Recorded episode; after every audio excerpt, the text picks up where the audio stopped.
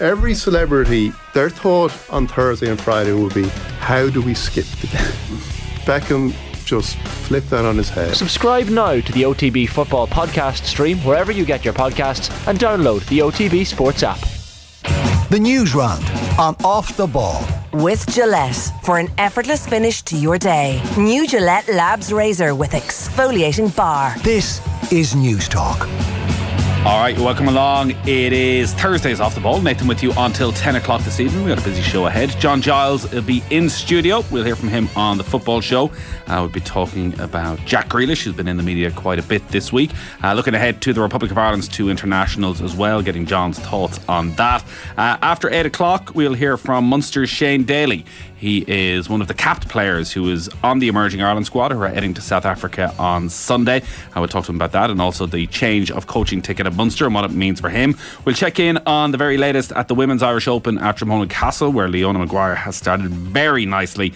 And we'll also head to Scotland. Gavin Cooney is over there ahead of the game on Saturday night. Uh, as always, 53106 is the text number. Add off the ball on social if you want to get in touch. Uh, Richie McCormick is with us. Good evening, Richie. Nathan, how are you? I'm all right. Joe Malloy, how are you? Very well, gents. Hello. Uh, so, Paul Pogba's gone. He has left our lives forever and uh, moved away from uh, Graham Souness's radar. So, Graham has zoned in on a new target, and that target is Jack Grealish. It is the beef we didn't know we were going to get, but it is the beef we're very much starting to get on a daily basis. So, Jack Grealish was in front of the media yesterday and was obviously asked about the uh, fairly constant criticism that seems to come from Graham Souness, and he had a bit of a bite back. Says you know, he's on Sky, he's on Talksport. I can't really get away from it. Everybody tells me he clearly has some sort of an issue. Uh, so Graham Souness was on Talksport on uh, one of his many media outlets today and had another go. I can't do a Scottish accent, so Richie, I think the way this can only work is if I say what Graham Souness said and you do Graham yeah. Souness straight afterwards. I'm, I'm really putting you okay. on the spot here. There we go. Uh, so 22 Gra- players at it. Okay. So he said, I don't have a problem with him. I don't have a problem with anyone. I don't have a problem with him. I don't have a problem with anyone. I'm sure if I met Jack, I'd really like Jack. I'm sure if I met Jack, I'd really like Jack. I think he's a cheeky chappy. I think he's a cheeky chappy. I'd like to have a night out with him as well. I'd like to have a night out with him as well. I'm a on Talksport with you guys, which I'm loving.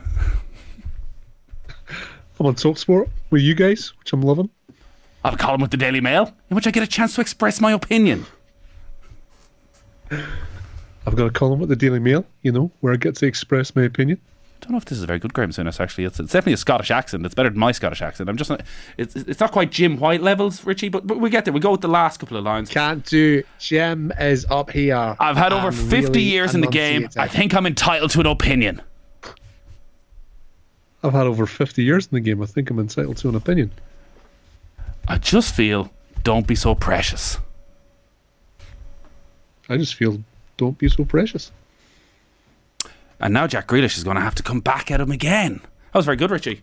Uh, make it prove. Uh, the listeners come get, get in touch. Five three one oh six. I think your Jim White is definitely on, a, on another level. oh, I've listened good. to too much Jim White. That's the problem.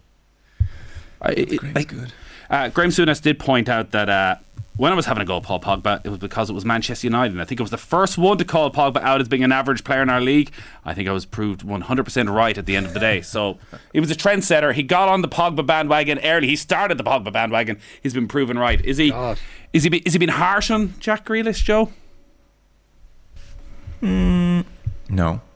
Don't think so. See, I think it's just he gets asked about him so often, and especially on that Talk Sport show, they have a couple of go-to talking points, and definitely one of the talking points over the last uh, two years has been Grealish. Initially, like his behaviour or maybe misbehaviour in lockdown really put him on their radar. I thought, and he was a good talking point, and then big figure for England in a sense that he could be doing more. And now with the move to City over the last year, there's a constant, and we would do it ourselves. To be fair, we would talk about Grealish because he's a very interesting case study. Because you feel like if he, you know, blossomed under uh, could be really, really special. And I think the points, because I was listening to the initial uh, chat, I like I, I listened to that show a good bit because I like Souness and find Simon Jordan kind of entertaining in his own uh, unique way. And what Souness was saying was uh, something he had said about Grealish a long time ago, and it was that you know, uh, does he see the picture quickly enough? Um, he, has, you know, the most foul player and, and takes the most touches because he's not moving the ball on quickly enough for my liking, and you know, he catches the eye because he's such a lovely dribbler. But actually, is he hurting teams the way he could be? And I don't think they're unfair criticisms. And this came hot on the heels of the really bad performance in Dortmund, and yeah, he scored the goal against Wolves and had a few kind of nice mazy-ish uh, dribbles. But I like I think Jack Grealish should be the first to admit that it's not going um, all that well. And I thought, to be fair, when Grealish was asked about Souness's criticisms, he wasn't that precious. He wasn't that upset. He, he, he even made a point of saying, "Oh, like Graham Souness was a great player, you know, and I guess he's everywhere, and he gets asked about me." And you know, it was Grealish was certainly not saying you know, Graham Souness needs to lay off, and and they're kind of both trapped now because uh, what the other has said about the other is relayed via a third party. Mm. So so it's like Souness has a real cut at you, and then it's like, geez, Grealish has really hit back at you, Graham. You said you're a bully. You know, it's that it's that kind of uh, uh, fulfilling media dynamic at the moment. But um, I don't I don't think I wouldn't disagree with much that Souness has said about Grealish. It's just it's that uncomfortable thing where it's like then put to Grealish and on we go. The other thing that stood out yesterday when Grealish, uh, all the media uh, appearances that he had made, or it was, I presume it was just actually one press conference and it was turned in a million different ways as these things are, uh, was when he described himself, Richie, as a normal kid and everyone sort of went, actually, Jack Grealish is 27. Jack Grealish is 27. You still have in your head that Jack Grealish is 23 and is this developing talent. And, you know, give him another couple of years at City and then he'll really flourish and maybe be one of the best players in the world. Another couple of years, he's 29. It's, it's all over, Jack. Yeah, yeah. All over is probably a bit of a stretch, obviously. But, um, like, there is, there, there, there has to come a point within the next 18 months where there is a massive uptick in his product is is and I, I mean that in the sense of what he produces for City in terms of assists in terms of perhaps goals as well. But like I just think what he is now at City is commensurate with the player that he was at Villa, which is somebody who does take a lot out of the ball, who will draw fouls from defenders and earn an advantageous position for his side. Now that works really well when you're in a middling to lower uh, half of the table team like Aston Villa. When you take a step up to City, you do kind of need to produce a little bit more. You do need to have to find a couple of little extra wrinkles to your game because if you don't, then you do find yourself under pressure from the likes of Bernardo Silva, Ilkay Gundogan, and Riyad Mahrez for your place. Whereas he was he was the man at Villa, mm. and I think that suited you know him to it, a T to be the central focal point of a team like that. Is the criticism he, not slightly different at City I, that he almost doesn't take enough out of the ball worse. that he's yeah. that he's the ball comes to him. There's a defender to take on, and, and, John Giles was in earlier. We spoke about this, and he really feels that, and maybe the contradiction to what Foden says about playing to a stru- more structured system, and what Pep Guardiola says about him is when Phil Foden generally gets the ball, Phil Foden goes at the defender. Like his first yeah. thought is to either go at the defender or get it into the area quickly. Whereas it just feels when Grealish gets it, like he he just looks a shadow of the talent that was at Villa. He wants to take almost the, the easy conservative option uh, we assume so as not to annoy Guardiola by losing the ball. Yeah, I'll, I'll, be listening to John Giles about that because I think Grealish has gone massively backward in that respect. I think he's now become the worst thing a footballer in Grealish's mould can be, which is a self conscious footballer and an overthinking footballer. And it was interesting yesterday, he because he's quite open, so it, it makes it very interesting to get you know a sense of what's going on. Because he said yesterday that Pep uh, encourages him to take touches in the ball to, to to dribble, and and that there's no pressure to take a touch and move it on, and yet we know Grealish has spoken in the last uh, couple of months that he's very conscious of not wanting to lose the ball, and so for a, a player with Grealish's attributes, he is caught, I think, in no man's land. And I think we saw that in particular against Real Madrid, where he, he, should have taken on his man more and he didn't. And he just gave the ball back and, you know, stayed outside of the Madrid defence. And recycled possession and, and therefore offered nothing. Whereas at least for Aston Villa, it was like, yeah, it was higher risk, but it was like, I don't care if I lose it that much because I'm their best bet. So there were there were a few Hail Marys in there and maybe he, he overdid it at times, but geez, it didn't have come off plenty. And now, as like, call it taking the easy option, the safe option, the I won't get in trouble option. And, and so what is he? You know what I mean? Because he's, he's not metronomic passer and he's not going to dictate the play with his passing. But if he's not if he's not taking people on and, and having these risky moments, then he's nowhere. And I, I, I think there's certain players where you see where their confidence goes. I feel like when I watch Grealish, I can feel him thinking. I feel like when when Jack Grealish gets the ball now, I can almost I can feel the wavelengths of thought. The um, uh, first thought, take him on. Oh no, don't do that anymore. Go inside. Mm, but I could take him on, and it's just it's nothing. And you mentioned Foden. Foden's a good example. Plays with Foden gets the ball, sees something, and plays with clarity. And I think Grealish has lost that clarity. I think he's lost his confidence actually. And Fo- like Foden makes such an impact in the biggest games. I know Guardiola was somewhat critical of Foden a couple of weeks ago that he hadn't started the season very well. But straight after the international break, City play United. They play Liverpool two weeks later. You have to assume Foden is on that team ahead of Grealish because constantly in the biggest games, he is the one who makes a difference, who makes that cutting pass, who skips around the defender at the right time. And it's hard to think in the year or so that Grealish has been there that of any big game where he has been the one you look at and go, whew, was really the game changer in that one. The, the other thing I wanted to ask you your thoughts on Grealish is that like the cheeky chappy line that Souness came up with, and obviously he you know, ends up in photograph out having a good time, and you, you, never hear too much sort of around the game or from pundits or anyone who'd be on about Grealish, like you know, you know, going over the top. But like Souness said, I'd like to have a night out with him. At the end of the season, when Roy Keane's talking to him, it's oh, stay away from the top shelf. Oh, type of guy I'd like to have a night out with maybe that is a bit of a reputation that can start to stick with you. And if you're not performing, it turns the other way very quickly. Of you know, it's, it's not at Gazza levels, but like if that's sort of the impression that the main pundits have of your professionalism at the moment, it's not really an ideal scenario for Grealish to be in. Oh, true. And uh, your point about it being 27, I, I sort of think of him as 24. Mm. You know, 23, 24, cheeky chappy, that's okay. Yeah, 27. We don't know what he's doing. I guess so that's where we're kind of limited. But there's so many um, nods to it and allusions to it from various people that you've got to think there's a little bit in it, you know. And it's kind of striking. He's even talking about how he's not quite fit at the moment. I know there's a bit of an injury, but like you're kind of thinking, as Richie said, I uh, forget 18 months. I mean, if at the end of this summer we're still seeing the same Grealish, would you bet your life on Pep not making up his mind on him? would, would you take him Very back? Hard to move on then if he's not. Yeah, the, the, the Villa fan says they would absolutely take him back. Uh, we are in the news round. Uh, it's brought to you by Gillette Labs for an effortless finish to your day. Uh, so to start us off, Richie, the Women's Irish Open. We'll check in with Aisling O'Reilly in a while. Uh, for the success of the tournament, you want Leona Maguire to be there in contention all week long, and she started perfectly.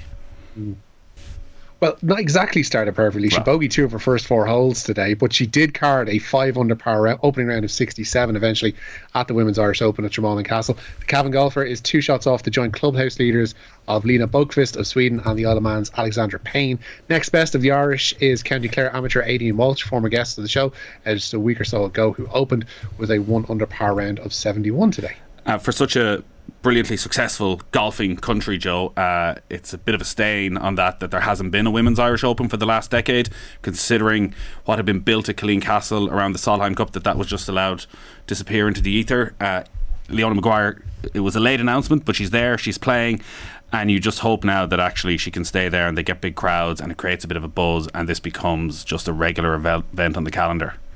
Yeah, for sure. I mean, they had great crowds in 2012 in Killeen mm. Castle. You wouldn't have thought in 2012, God, this thing is dying uh, due to lack of interest. And we know the trouble even the men's Irish Open uh, suffered as well over the last kind of decade plus. So it's, it's it's difficult, and it all comes down to it's definitely all down to money as opposed to lack of interest. Because Portmarnock Links in 09, there were great crowds, and yeah, look, I, I, KPMG are on board now, and you you would think that's going to give it a sense of momentum over the next uh, couple of years. The, the, prize money is still incredibly uh, low by comparison with the LPGA uh, tour. But um, look, the, the ladies' European tour is struggling. You know, we talk about that a bit on Golf Weekly, and it's a constant struggle. And COVID was massive blow to it. So this sort of feels like the wheels just starting to turn again, but like quite slowly. And if you didn't have Leona Maguire in that field, it wouldn't really catch the eye at all. And you know, she's KPMG links and sponsors, so uh, she was always going to be there, and it's her home home uh, tournament. Um, yeah, you, you hope. I, I, I, golf financing is a curious beast, and you know, geez, there's there's mumbles that LIV are going to look at, at taking on the female game mm. next. So you, you just don't know. From one year to the next at the moment, it's so volatile. But yeah, like it's crazy. given the crowds they'll get, it's crazy that there wouldn't be an Irish Women's Open for sure. Uh, there's a big game in the League of Ireland tonight, Richie. A month or so ago, Shamrock Rovers had games in hand, and there were opportunities for them to move, you know, 10, 11 points clear, and it felt like it was pretty much done, and they could sort of rest players in the league and focus solely on Europe. And bit by bit, they're struggled to keep both moving alongside each other. It's been a disappointing week, losing in the cup, uh, easily beaten in the Conference League, and now they go to Shels tonight, uh, one point clear of Derry, two games in hand. But any more slip ups, and you got yourself a proper title race. Yeah, it'll be four points the gap between themselves and the Candy Stripes tonight if Rovers win away to Shelbourne. But as you say, it will just be a solitary point uh, with just one game in hand after tonight's game. A 7:45 start there is at Tolka Park tonight. Elsewhere, Wales are in Nations League action away to Belgium this evening. Their Group Four leaders Netherlands are away to Poland in Group A1, and injury hit France play host to Austria and Croatia play Denmark. So this has been talked about quite a bit over the last few days. Uh, started with some speculation, but mm. confirmed now. Uh, Stuart Lancaster and Racing. It looks like it's going to happen. Yeah, the Racing head coach Laurent Travers confirming today that the club has held talks with Lancaster. The Leinster senior coach will reportedly hold a video call with Travers and Racing owner Jackie Lorenzetti about a role at the club for next season. However, speaking ahead of tomorrow's URC date with Benetton, Leinster head coach Leo Cullen was pouring as much cold water as he could find on talk of Lancaster's departure.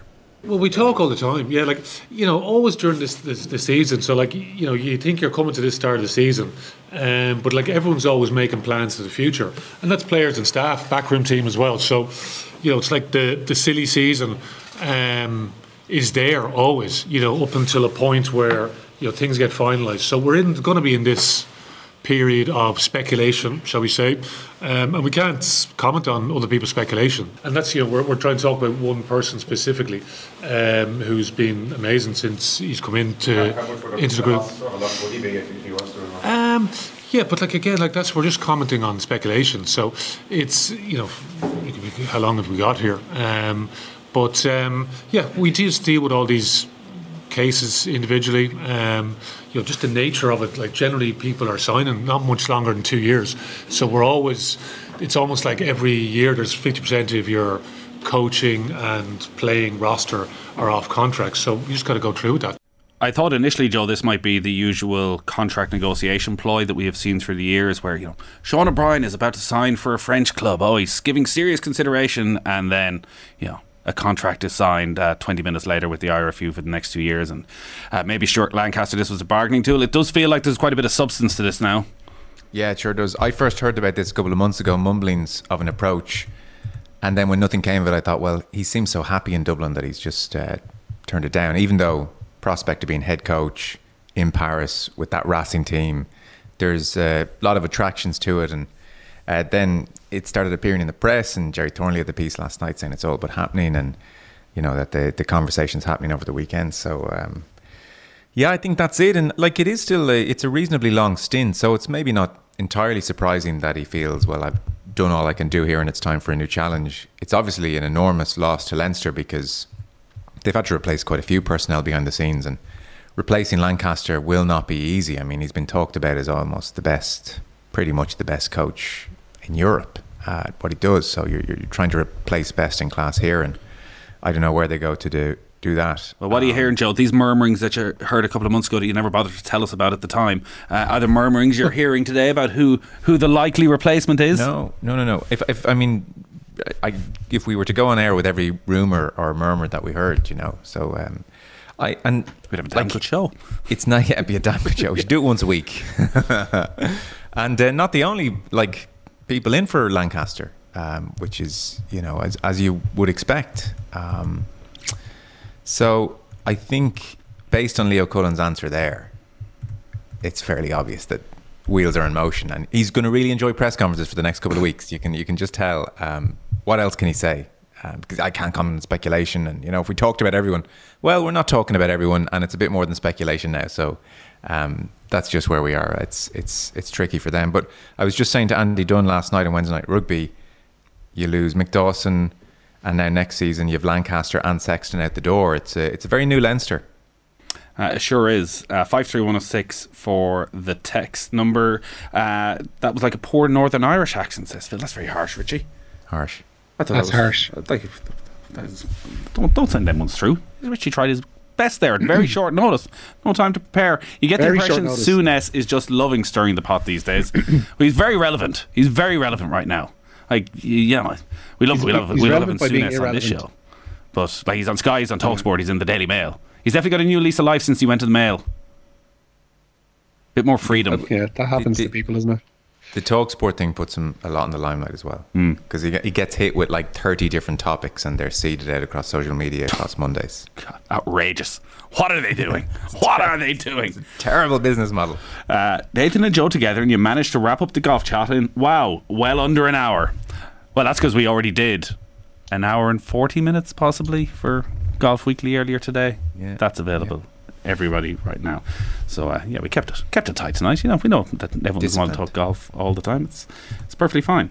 Uh, so uh, Andy Dunn was brilliant last night uh, on um, Wednesday night rugby. So good. Uh, he was obviously talking about Ciarán Frawley and the Emerging Ireland Tour, and they're heading away on Sunday. We're going to hear from Shane Daly, who's on that as well. Uh, Ciarán Frawley has matters closer to home, though, before that, Richie. Yeah, and he's going to have a chance to start it out half for Leinster in that aforementioned meeting with Benetton tomorrow night. Returning to the team as well are the likes of Gary Ringrose, Robbie Henshaw, Andrew Porter, Josh van der Flier, and Caelan Doris. Uh, we've been hearing a lot on OTBAM from Shane Hannon about this very protracted search for a new Monaghan manager. One of several counties really struggling to get somebody, it felt like, to commit uh, to being their new senior football manager. But finally, Monaghan are getting there. It would seem so. Yeah, their protracted search for a new football manager looks to be over at last as they are set to appoint Vinnie Corey as Seamus McEnaney's successor. It was the end of June when McEnaney stepped down after three seasons in charge. Corey won two Ulster titles as a player with Monaghan and retired in 2019. He's set to be assisted by his brother, who was part of Mickey Graham's setup with Cavan in recent years. Uh, so the Ro- World Rowing Championships uh, happening at the moment. We'll have plenty of coverage over the weekend. No, Niall O'Toole is going to be on on Saturday and Sunday, but a, a very good day for the Irish crews. Yeah, Niall's going to have plenty to talk about, I think, over the weekend. Saturday, especially, it was a near perfect day for Irish crews at those World Championships in the Czech Republic, four progressing to a finals today. Fintan McCarthy and Paul O'Donovan won their semi final in the lightweight men's double sculls. They'll race for gold on Saturday. The women's four of Emily Hegarty, Fiona Murtagh, Eimear Lambe, and Aifric Keogh advanced by placing second in their semi final as well. The lightweight women's double sculls, Margaret Cremen and Aoife Casey also also finished second in their semi final. And Katie O'Brien and Stephen McGowan were second in their repechage to clinch a spot in the para mixed double sculls. Uh, I've mixed emotions about this next story, Richie. Uh, so Euro 2028 is going to remain at 24 teams. Yeah, UEFA are going to scrap plans to extend Euro 2028 to 32 teams. Ireland are part of a joint bid with the UK, of course, to host the tournament, and they're competing with Turkey for that right. With more than half of Europe able to qualify for a 32 team competition, there were fears that broadcasters would show little interest in the qualifying matches.